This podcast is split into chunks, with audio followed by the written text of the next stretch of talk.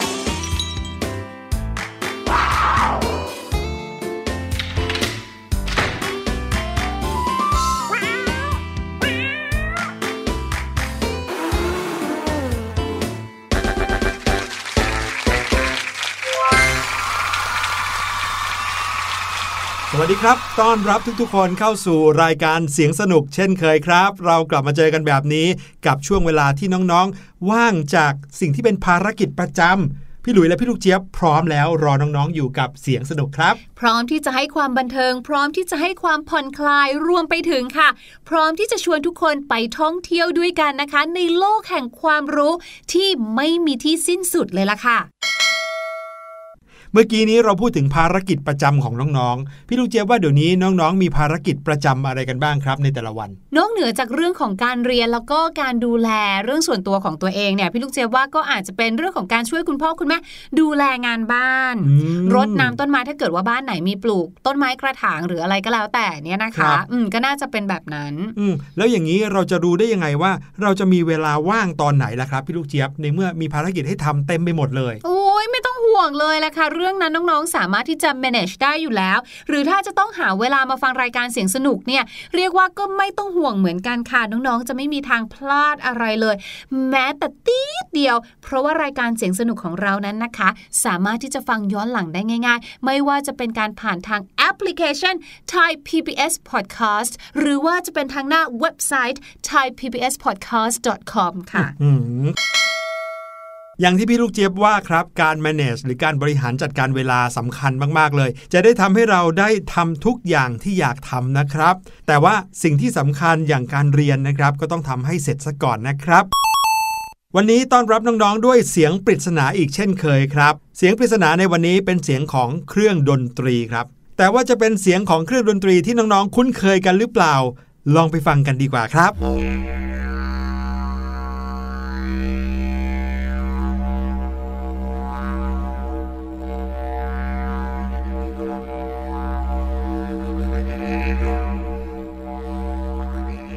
ฟังแล้วเชื่อเลยใช่ไหมว่านี่คือเสียงของเครื่องดนตรีจริงๆ ไม่เชื่อ พี่ลูกเจ้าก็ทำเสียงแบบนั้นได้ บางคนบอกเสียงเหมือนเรือโอ้แต่พี่ลูกเจ้าว่าเสียงเหมือนแบบเวลาเราเล่นอะว้าวแววแววแววแววอย่างเงี้ยนี่คือเครื่องดนตรีจริง ๆ นะครับ แล้วก็เป็นเครื่องดนตรีที่เกี่ยวกับปลวกด้วย เดี๋ยวเดี๋ยวเดี๋ยวเดี๋ยวจะเป็นอะไรนั้นน้องๆลองเดาดูแล้วกันนะครับ แล้วเดี๋ยวเราจะกลับมาเฉลยกัน เอาล่ะ ได้เวลาที่พี่หลุยกับพี่ลูกเจี๊ยบจะพาน้องๆไปเที่ยวกันแล้ว วันนี้ไม่ได้ย้อนเวลาไปในอดีต หรือไม่ได้ไปในอนาคต ไม่ได้ไปเที่ยวต่างประเทศด้วย แต่ว่าจะพาน้องๆเข้าไปตะลุยวรรณคดีกันครับ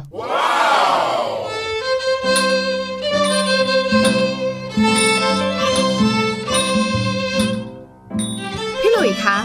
วันนี้เราจะเริ่มด้วยคดีอะไรกันดีคะจากที่พี่หลุยบอกว่าวันละคดีเนี่ย ไม่ใช่วันละคดีครับ วรรณคดีพูดถึงวรรณคดีเนี่ยอะวรรณคดีไทยดีกว่า มีหลายอย่างที่น่าสนใจนะคะ ไม่ว่าจะเป็นตัวละครคสถานที่หรือบรรดาสัตว์ในวรรณคดีไทย ใช่ครับ วันนี้พี่หลุยและพี่ลูกเจี๊ยบก็เลยพาน้องๆตะลุยเข้ามาอยู่ในวรรณคดีไทยกัน เราอยู่กันที่ป่าหินมะพาน เต็มไปด้วยสิ่งแปลกๆมากมายเลย ไม่ว่าจะเป็นพืชต่างๆ หรือแม้กระทั่งสัตว์ครับพี่ลูกเจี๊ยบเคยได้ยินชื่อพืชต้นมักกะลีผล อืมจะบอกว่าต้นมักกะลีผลเนี่ยถึงแม้จะเป็นต้นไม้นะครับ แต่ว่าก็ให้ผลออกมาเป็นสัตว์ในวรรณคดีเหมือนกัน เอาเหรอเออเดี๋ยววันนี้เราจะมารู้จักกันนะครับ เมื่อพูดถึงเรื่องของสัตว์ในวรรณคดีเนี่ยเราเคยพูดไปแล้ว EP หนึ่งเหมือนกันนะ เกี่ยวกับเรื่องของสัตว์ในวรรณคดีที่ อยู่ในวัด อืม อันนั้นก็คือมีของจีนด้วย อืม มีสิงใช่ไหมมีเหรา ใช่ มีพญานาค ปีเสีย แต่ว่าวันนี้นะครับจะพาน้องๆมารู้จักกับวงตระกูลของบรรดาสัตว์ในวรรณคดีไทยทั้งหมดเลยว้ ซึ่งตอนแรกเนี่ยพี่หลุยก็รู้สึกว่ายากเหมือนกัน เพราะว่าสัตว์ในวรรณคดีไทยเนี่ยมีชื่อเรียกที่ยากมากใช่ไหมมีชื่อแปลกๆมากมาย แถมยังเป็นสัตว์ที่มีรูปร่างหน้าตา ไม่เหมือนกับสัตว์จริง ๆ ที่เรารู้จักกันในโลกปกติด้วยนะครับแต่ถามว่าทำไมเราต้องรู้เอาไว้ ก็เพราะว่าพอน้องๆโตขึ้นเนี่ยก็จะต้องเรียนเรื่องราวเกี่ยวกับวรรณคดีไทยหลายเรื่องเลยบางทีพอได้ยินชื่อของสัตว์ในวรรณคดีไทยเราจะได้รู้จักว่า อ๋อ มันคือเจ้าตัวนี้นี่เองนะครับ ซึ่งพอพี่หลุยมานั่งดูหมวดหมู่แล้วเนี่ย ทำให้รู้สึกว่าจริง ๆ แล้วเป็นเรื่องง่ายมากเลยนะครับ ในการจัดหมวดหมู่ของสัตว์ในวรรณคดีไทย ทั้งหมดทั้งมวลแล้วมีเพียงแค่ 5 ประเภทเท่านั้นเอง 1. ก็คือสัตว์ประเภทกิเลน 2. ก็คือสัตว์ประเภทกวาง 3. คือสัตว์ประเภทสิง 4. คือสัตว์ประเภทพญานาค และก็สุดท้ายก็คือสัตว์ประเภทมนุษย์ มาเริ่มกันที่สัตว์ประเภทกิเลนกันเลยดีกว่าค่ะ หลายๆ คนอาจจะเคยได้ยินชื่อนี้มาอยู่เหมือนกันเนาะ แล้วเจ้ากิเลนเนี่ยนะคะ เป็นสัตว์หิมพานต์ที่ได้รับมาจากประเทศจีน เหมือนกันกับสัตว์หลายชนิดในจีนนั่นแหละค่ะ แต่ว่าเรื่องที่น่าสนใจค่ะ ก็คือกิเลนตัวผู้ กับกิเลนตัวเมีย มีชื่อเรียกที่ไม่เหมือนกันเอ้าเหรออเหมือนในภาษาอังกฤษคำศัพท์ที่เรียกสัตว์บางทีค่ะ ตัวผู้กับตัวเมียก็จะเรียกไม่เหมือนกันครับกิเลนก็เช่นเดียวกัน ถ้าเป็นกิเลนตัวผู้ เราเรียกว่ากิหึ สัเรียก้นเรียกว่ากิเหรอครับๆใช่ แต่ถ้าเป็นตัวเมียค่ะเออเรียกว่าเลนถามจริงพี่ลูกจริเจี๊ยบงจริงจริงๆทำให้เมื่อรวมกันเป็นกิเลนคือเรามองตาเปล่าเนี่ย เราไม่รู้ว่าเขาเป็นตัวผู้หรือตัวเมีย เราก็เลยเรียกรวมซะเลยอืมสมมุติว่าวันนี้เราไปเจอกิเลนมา เราก็จะบอกคุณแม่ คุณแม่วันนี้หนูเจอกิเลนมาด้วย ครับผมคุณแม่จะถาม แล้วตัวที่เจอกิหรือเลนลูกอันนี้ถึงแม้จะดูเหมือนสนุกสนุกแต่ก็เป็นเรื่องจริงนะเป็นเรื่องในอดีตเนี่ยจริงเรียกสัตว์กิเลนเนี่ยนะครับแยกเพศกันด้วย ใช่แล้วค่ะ ในตำนานจีนเนี่ยนะคะเล่าว่ากิเลนเนี่ยมีหัวเป็นมังกร มีเขาด้วยนะคะ แต่ว่าเขาเนี่ยมีแค่เขาเดียวค่ะ เขาของเขาเนี่ยลักษณะเหมือนกวางเนี่ยแหละค่ะ มีร่างกายแบบกวาง แต่ผิวของเขาเนี่ยปกคลุมไปด้วยเกล็ด หางเหมือนหางวัว และมีกีบเหมือนม้าโอ้โหเป็นสัตว์วิเศษจริง ๆ เลย รวมกันหลายตัวรวมเลยกันหลายตัว ถ้านับนะคะมีมังกร มีกวาง มีวัว แล้วก็มีม้าถูกไหมคะ แล้วยังมีเกล็ดอีกด้วย เกล็ดนี้อาจจะเป็นเกล็ดของมังกรหรือว่าเกล็ดของปลาก็ไม่รู้พี่ลูกนะนั่นน่ะสิและด้วยความที่รวมกันเนี่ยเหมือนกับสัตว์ 5 อย่างใช่ไหมคะ เจ้าสัตว์ตัวเนี้ยเขาก็เลยเปรียบเทียบว่าประกอบไปด้วยเบญจธาตุเบนเนี่ยแปลว่า 5 ส่วนธาตุก็คือธาตุก็คือมีธาตุ5อย่างนะคะ ได้แก่ดิน น้ำ ไฟ ไม้ แล้วก็โลหะนั่นเองค่ะเขาว่ากันว่ากิเลนเนี่ยนะคะ มีชีวิตยืนยาวหลายพันปีเลยนะ บางตำนานเนี่ยก็บอกว่าตัวที่จะมีเขาเนี่ยนะคะ จะเป็นตัวผู้เท่านั้น หรือบางตำนานค่ะ ก็บอกว่า อาจจะมีหลายเขาก็ได้นะ เออ อันนี้ก็ไม่ชัวร์เพราะว่าอย่างที่บอกความที่เป็นสัตว์ในตำนานอืมเราก็อาจจะหาต้นต่อไปยากนิดนึงว่าครับกิเลนตัวแรกของในวรรณคดีอืมมันเป็นยังไง ลักษณะเป็นยังไงแถมยังมาจากหลายชนชาติด้วยนะครับ ถูกต้องค่ะ คนจีนเนี่ยเขาถือว่ากิเลนเป็นสัตว์นำโชคเลยนะคะ เป็นหนึ่งในสี่สัตว์วิเศษของเขาเลยแหละ อีก 3 ชนิดหรือว่า 3 ประเภทนะคะ ก็คือนกหงส์มังกรแล้วก็เต่านั่นเองค่ะอืมแต่ตำนานเกี่ยวกับเจ้ากิเลนเนี่ยนะครับก็ไม่ได้มีเฉพาะในวรรณคดีไทย แล้วก็ตำนานของจีนเท่านั้นนะครับในญี่ปุ่นเกาหลีเนี่ยก็เรียกสัตว์ชนิดนี้ว่าคล้ายๆกิเลนเลยนะ เรียกว่าคิรินอืม คิรินเนี่ยคือม้าเขาเดี่ยวนะครับมีเขาเดียวของญี่ปุ่นคล้ายๆ กับยูนิคอร์นเลยมั้งอืมแล้วก็เป็นสัตว์เทพที่ปราบปรามความชั่วร้าย คอยปกป้องคนดี แล้วก็ว่ากันว่าใครที่ได้เห็นคิรินเนี่ยก็นับว่าเป็นโชคดีมากเลยนะครับ ประเภทที่สองก็คือสัตว์ประเภทกวางครับ แล้วก็มีสัตว์บางตัวที่มีต้นตระกูลมาจากกวางเหมือนกัน แบ่งออกได้เป็น 3 ชนิดครับ ชนิดแรกก็คือมารีศมารีศเนี่ยพวกเราเคยพูดถึงด้วยนะว่า เป็นตัวละครยักษ์ตัวหนึ่งในเรื่องรามเกียรติ์นะครับ มารีศเนี่ยเป็นบุตรของนางยักษ์ที่ชื่อกากนาศูนย์แล้วก็เป็นญาติของทศกัณฐ์ครับ ทศกัณฐ์เขาต้องการจับตัวนางสีดาก็เลยสั่งให้มารีศเนี่ยแปลงกายเป็นกวางทองไปล่อนางสีดาออกมานะครับ ตัวที่สองคือพานอนมรึกครับพานอนมรึกเนี่ยมีกายท่อนบนเป็นลิง แล้วก็มีกายท่อนล่างเป็นกวางครับ ผสมกัน สัตว์นี้นะครับมีคุณสมบัติความคล่องตัวเหมือนกวาง แต่สามารถที่จะใช้ประโยชน์อย่างเต็มที่ในการทำงานของมือนะครับ เหมือนลิงเลย ในตำรานะครับบอกว่าเจ้าพานอนมรึกเนี่ยมีร่างกายเป็นสีเขียวครับ แล้วก็ตัวสุดท้ายครับ มีชื่อว่าอับสรสีหะ ถ้าพูดว่าอับสรเนี่ยหลาย ๆ คนคงจะนึกภาพว่าเป็นนางฟ้าใช่ไหมครับ อับสรสีหะเป็นครึ่งมนุษย์ครึ่งกวางครับ แล้วก็เราเคยเห็นอับสรสีหะ เป็นรูปปั้นอยู่ในวัดพระแก้วด้วยนะ มาถึงสัตว์ประเภทที่ 3 ค่ะ นั่นก็คือสัตว์ประเภทสิงนั่นเอง ถ้านับนิ้วดูแล้วนะคะ สัตว์ในป่าหิมพานส่วนใหญ่เนี่ยก็จะจัดอยู่ในหมวดสิงนะ น่าจะเป็นเพราะว่าสิงเนี่ยเป็นสัตว์ที่ดูสง่าแล้วก็น่าเกรงขาม ไม่ว่าจะในของประเทศไหนก็ตามพี่ลูกเจี๊ยบว่านะ สิงในตำนานหิมพานนะคะ สามารถแบ่งได้ออกเป็น 2 ชนิดหลักๆค่ะ ก็คือ ราชสีและสิงผสมค่ะ ราชสีเนี่ยถือว่าเป็นสัตว์ที่มีพละกำลังสูงแข็งแรงนะคะ มี 4 ชนิดคือ บรรดุราชสี การสีหะไกรสอนราชสี และตินสีหะค่ะ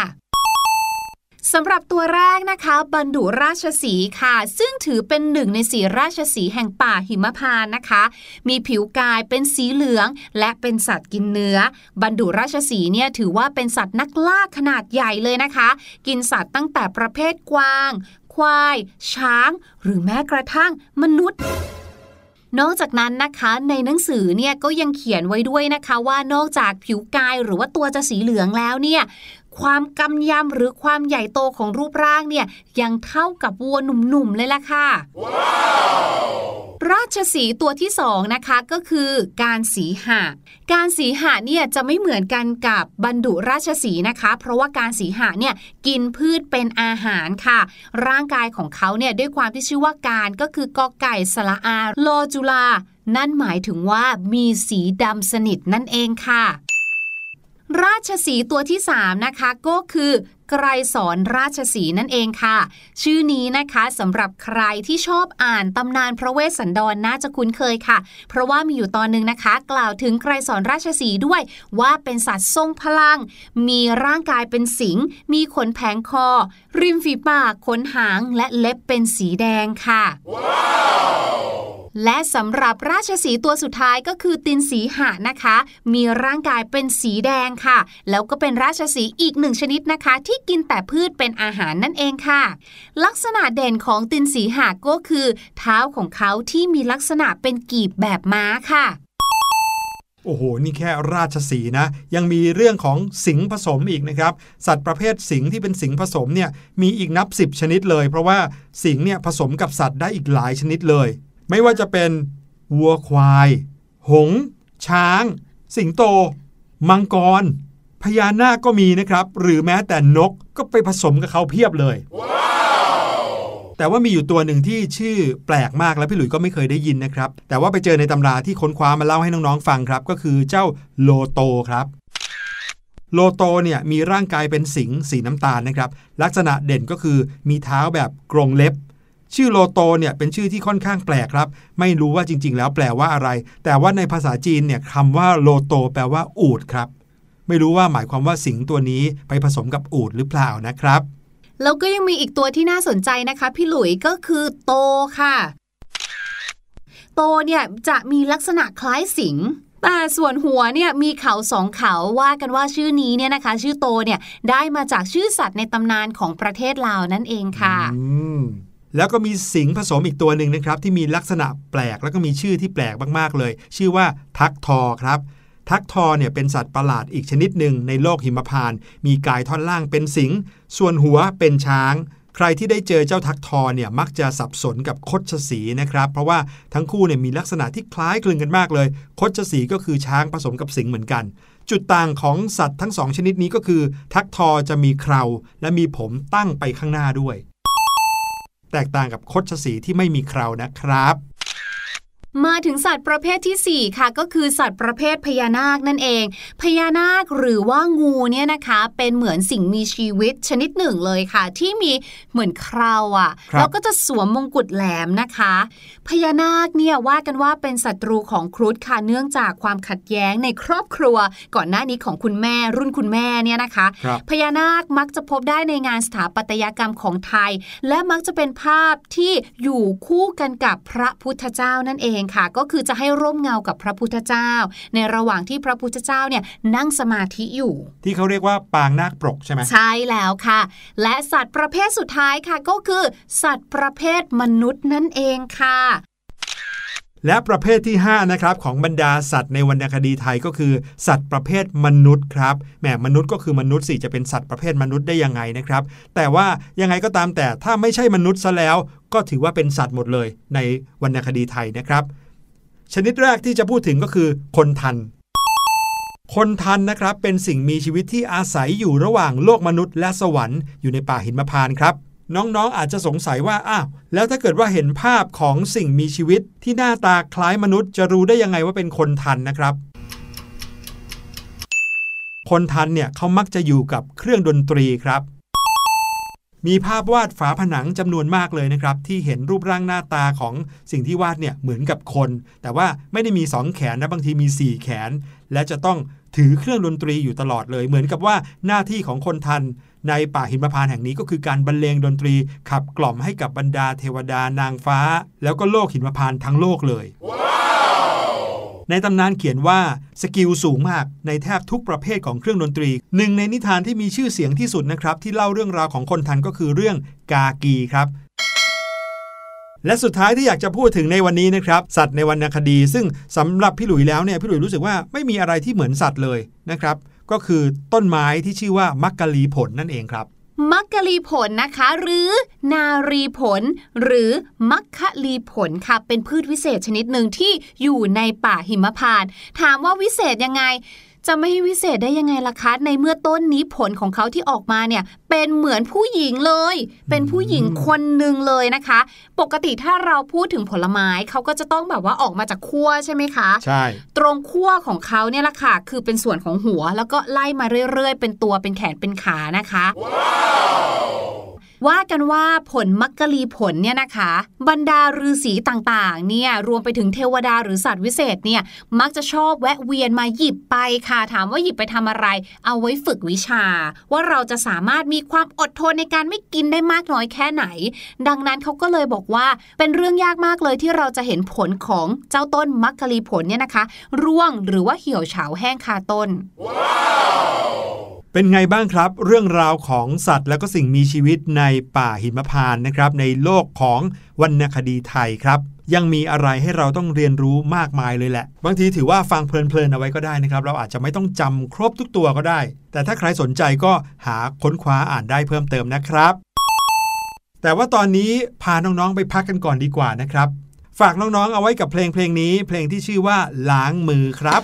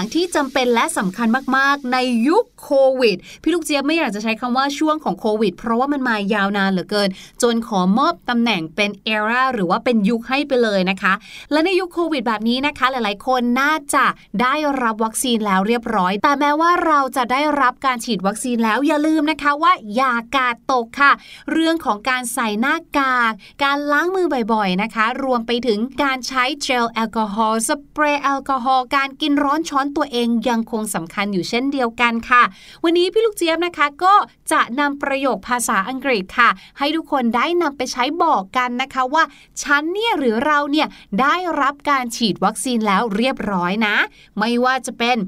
I am vaccinated I am vaccinated หรือนะคะ I'm vaccinated ก็จะเป็นประโยคภาษาพูดมากกว่า เพราะว่ามีการย่อ verb to be อย่าง am นั่นเองค่ะ หรือบางคนนะคะอาจจะใช้ว่า I got vaccinated ก็ได้เช่นเดียวกันค่ะ I got vaccinated สังเกตนะคะว่า vaccinate เนี่ยก็คือเป็นคำกริยาที่ดูแล้วมีหน้าตาคล้ายกับคำว่าวัคซีนนั่นแหละค่ะ แต่ถ้าเกิดว่าใครนะคะไม่อยากใช้คำว่า vaccinate นะคะ เราสามารถใช้คำว่า shot S H O T shot นะคะ ที่แปลว่าฉีดยาได้ด้วย เช่น I got the shot I got the shot หรือถ้าอยากขยายนะคะก็เป็น I got my COVID-19 shot I got my COVID-19 shot ก็ได้เช่นเดียวกันค่ะ ขอบคุณพี่ลูกเจี๊ยบมาก ๆ เลยครับ หวังว่าน้องๆก็คงจะได้ประโยชน์ได้ความรู้ไปไม่มากก็น้อยนะครับ สามารถกดพอสหรือว่าจะกดถอยหลังไปฟังซ้ำก็ยังได้เลยครับ ตอนนี้ได้เวลามาเฉลยเสียงปริศนากันแล้วล่ะครับ กับเสียงที่พี่หลุยบอกว่าเป็นเสียงของเครื่องดนตรีที่เกี่ยวข้องกับปลวกด้วย ไปลองฟังกันอีกสักรอบหนึ่งครับ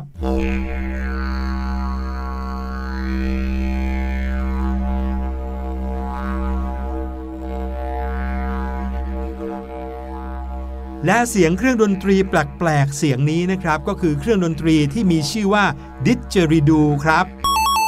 หลาย ๆ คนอาจจะไม่คุ้นชื่อนี้นะครับ แต่ถ้าเกิดว่าให้น้อง ๆ นึกภาพท่อนไม้ยาวๆ นะครับ ยาวประมาณ 2 เมตร 3 เมตรเลย แล้วก็มีคนเป่าอยู่ที่ข้างหนึ่ง ส่วนใหญ่คนที่เป่านะครับเขาก็จะแต่งตัวเหมือนกับชนเผ่าด้วย นั่นก็คือชนเผ่าอบอริจินของประเทศออสเตรเลียนั่นเองละครับ เครื่องดนตรีชนิดนี้ก็เป็นเครื่องดนตรีประจำชนเผ่าอบอริจินนี่แหละครับ แล้วก็ที่บอกว่าเกี่ยวข้องกับปลวกก็เป็นเพราะว่าเขาจะไปเสาะหาเอาต้นไม้ที่มีปลวกแทะจนพรุนไปทั่วทั้งต้นนะครับ และจะต้องเป็นต้นไม้ที่ มีลำต้นไม่อ้วนมากด้วย ถึงจะไปตัดเอามาเป็นเครื่องดนตรีชนิดนี้ครับอ๋อพี่ลูกเจี๊ยบก็ว่าทำไมถึงได้เกี่ยวกับปลวก พี่ลูกเจี๊ยบเดาว่าปลวกพอทำรังข้างในจะกัดไม้ใช่ไหมคะ ก็จะเป็นรูพรุนๆให้อากาศเข้าไป อาจจะเป็นที่มาของเสียงที่แตกต่างกันมีแปลกๆเอกลักษณ์แบบนี้ใช่ วันนี้รายการเสียงสนุกหมดเวลาลงแล้วครับ พี่หลุยและพี่ลูกเจี๊ยบต้องขอลาน้องๆไปก่อน คราวหน้ากลับมาเจอกันเราจะมีอะไรดีๆมาฝากก็อย่าลืมติดตามนะครับ วันนี้ลาไปก่อนแล้ว สวัสดีคสรับวัสดีค่ะ สบัดจินตนาการ สนุกกับเสียง เสริมสร้างความรู้ในรายการ